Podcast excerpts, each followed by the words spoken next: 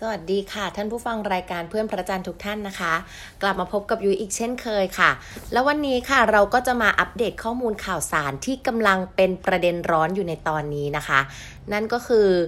ข่าวเกี่ยวกับการบินไทยค่ะ ซึ่งวันนี้นะคะต้องขอบคุณเอ่อเพจเปลวสีเงินค่ะเปลวสีเงิน .com นะคะ ในหัวข้อการบินไทยที่ไม่ล้มละลายค่ะ จากคอลัมน์เปลวสีเงินคนปลายซอย ข้อความนะคะก็มีอยู่ว่า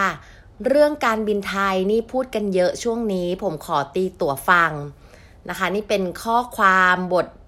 ความที่เขียนโดยคุณเปลวสีเงินจากหนังสือพิมพ์ไทยโพสต์ เมื่อวันที่ 14 พฤษภาคม 2563 ค่ะ ก็คือเมื่อวานนั่นเองนะคะ เขาบอกว่า เพราะมันเหมือนชั้นดินชั้นหินจาก สารพัดซากพืช ซากสัตว์ ทับถมเป็นฟอสซิลล้านปี หมายถึงการบินไทยนั่นเองนะคะ เกินสติปัญญาที่ผมจะคุยอะไรได้ แต่ถ้าให้บอกถึงความรู้สึกที่มีต่อการบินไทย ผมพูดได้ประโยคเดียว รักเธอเท่าฟ้านะจุ๊บจุ๊บถ้าถามถึงความเห็นว่ามีไหม มีสั้นๆ ง่าย ๆคำเดียว ที่ดินพร้อมสำนักงานใหญ่ที่ถนนวิภาวดีรังสิตนั่นนะ่ะขายไปเหอะ ธุรกิจการบินพื้นที่ทำธุรกิจหาเงินหาทองอยู่บนท้องฟ้าโน่น คือหากินทางบริการกลางอากาศ ไม่ใช่หากินจากที่ดินริมถนนตารางวาละเป็นแสนแสน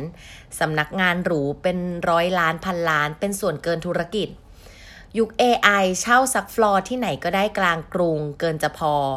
สำนักงานเช่าครึ่งค่อนโลก ถ้าไม่ขายตั๋วเองโละไปเหอะ นั่นมันจิบจอยประเด็นหลักของการบินไทยวันนี้มันสาหัสไปถึงขั้น ต้องเลือกจะอยู่หรือจะตายแล้ว ผมฟังนักข่าวถามนายกและใครต่อใครด้วยคำถามลักษณะว่า การบินไทยขอฟื้นฟูคือการล้มละลาย บอกตรงๆค่อนข้างขัดหู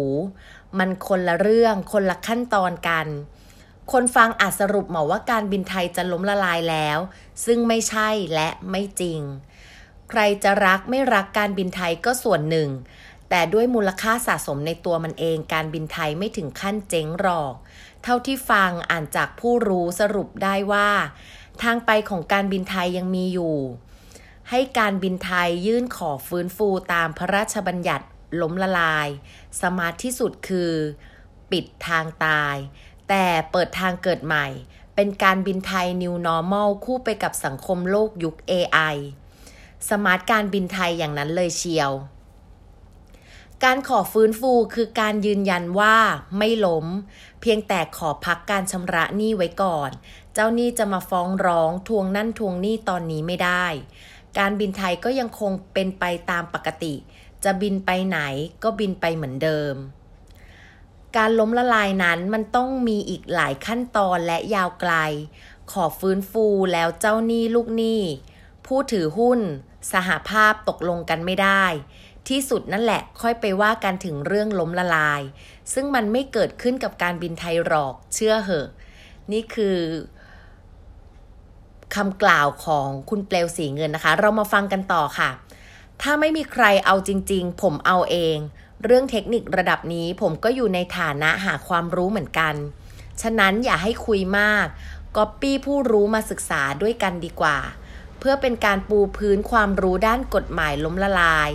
ลอกที่ศาสตราจารย์พิเศษ วิชามหาคุณ คณะบดีคณะนิติศาสตร์ มหาวิทยาลัยลังสิตโพสเฟซไว้มาอ่านกันก่อน การล้มละลาย หมายถึงการมีหนี้สินล้นพ้นตัว ซึ่งนำไปสู่คำสั่งพิทักษ์ทรัพย์เด็ดขาด และคำพิพากษาให้ล้มละลายของศาลล้มละลายกลาง ผลก็คือการเก็บรวบรวม การจำหน่ายและการแบ่งทรัพย์สินของลูกหนี้ เพื่อชำระหนี้ให้แก่เจ้าหนี้ทั้งหลายโดยเสมอหน้ากัน กระบวนการดังกล่าวจะไม่มีการจัดทำแผนฟื้นฟูกิจการแต่อย่างใด ส่วนการจัดทำแผนฟื้นฟูกิจการจะต้องเริ่มต้นจากการร้องขอฟื้นฟูกิจการ แม้เป็นส่วนหนึ่งของกฎหมายล้มละลาย ก็หาเรียกว่าเป็นกระบวนการล้มละลายไม่ แต่เรียกว่าเป็นกระบวนการฟื้นฟูกิจการของลูกหนี้ ซึ่งเป็นบริษัทจำกัด หรือบริษัทมหาชนจำกัด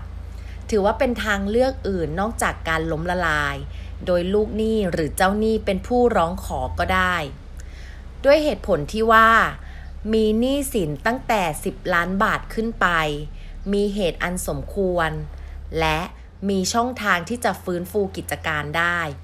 และศาลยังมีได้มีคำสั่งพิทักษ์ทรัพย์เด็ดขาด หรือสั่งให้เลิกนิติบุคคล ทั้งนี้เพียงแค่ศาลล้มละลายกลาง มีคำสั่งรับรอง ขออภัยค่ะ มีคำสั่ง รับคำร้องขอไว้พิจารณา ก็จะเกิดสภาวะ พักชำระหนี้หรือ automatic stay ในทันทีกล่าวคือเจ้าหนี้จะฟ้องร้องหรือบังคับคดีไม่ได้ และถ้าศาลมีคำสั่งให้ฟื้นฟูกิจการ และเห็นชอบกับผู้ทำแผนที่ผู้ร้องเสนอมา ก็จะมีคำสั่งตั้งผู้ทำแผน ซึ่งมีหน้าที่บริหารกิจการแทนลูกหนี้ และจัดทำแผนฟื้นฟูกิจการ กระบวนการฟื้นฟูกิจการจึงเหมาะอย่างยิ่งกับบริษัทมหาชนจำกัดอย่างการบินไทย เพราะถือว่าเป็นองค์กรธุรกิจที่ยังสามารถดำเนินกิจการได้ แต่ขาดสภาพคล่อง ไม่สามารถชำระหนี้ได้ จึงต้องอาศัย ศักยภาพขององค์กรธุรกิจที่มีชื่อเสียง เคยได้รับความเชื่อถือจากผู้ใช้บริการ มีเส้นทางการบินทั้งในและต่างประเทศ มีทรัพย์สินทั้งมีตัวตนและไม่มีตัวตนมีมูลค่ามหาศาล มีกระทรวงการคลังถือหุ้นรายใหญ่ จึงมีช่องทางที่จะฟื้นฟูกิจการได้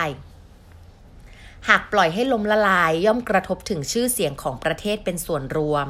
ตลอดจนกระทบต่อพนักงานและครอบครัว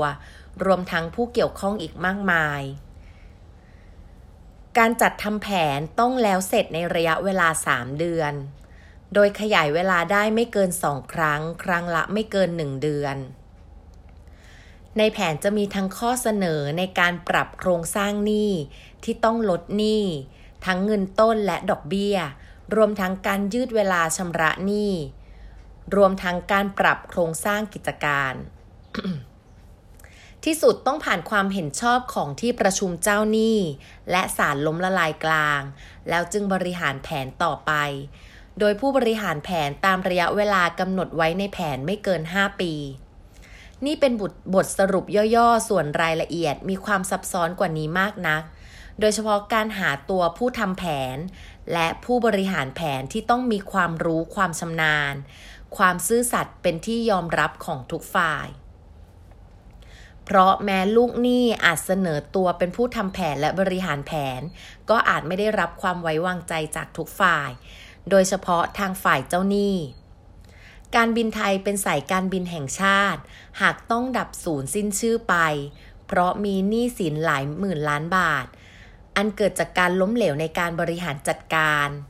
และบางส่วนก็มาจากการแสวงหาผลประโยชน์ และการทุจริตของบุคคลทั้งภายในและภายนอกองค์กร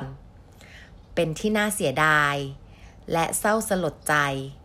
หวังว่าการบินไทยจะกลับมาเป็นสายการบินแห่งชาติที่สง่างามนำความภาคภูมิใจมาสู่ประเทศและประชาชนอีกครั้งหนึ่ง อีกท่านที่มีประสบการณ์การบินไทย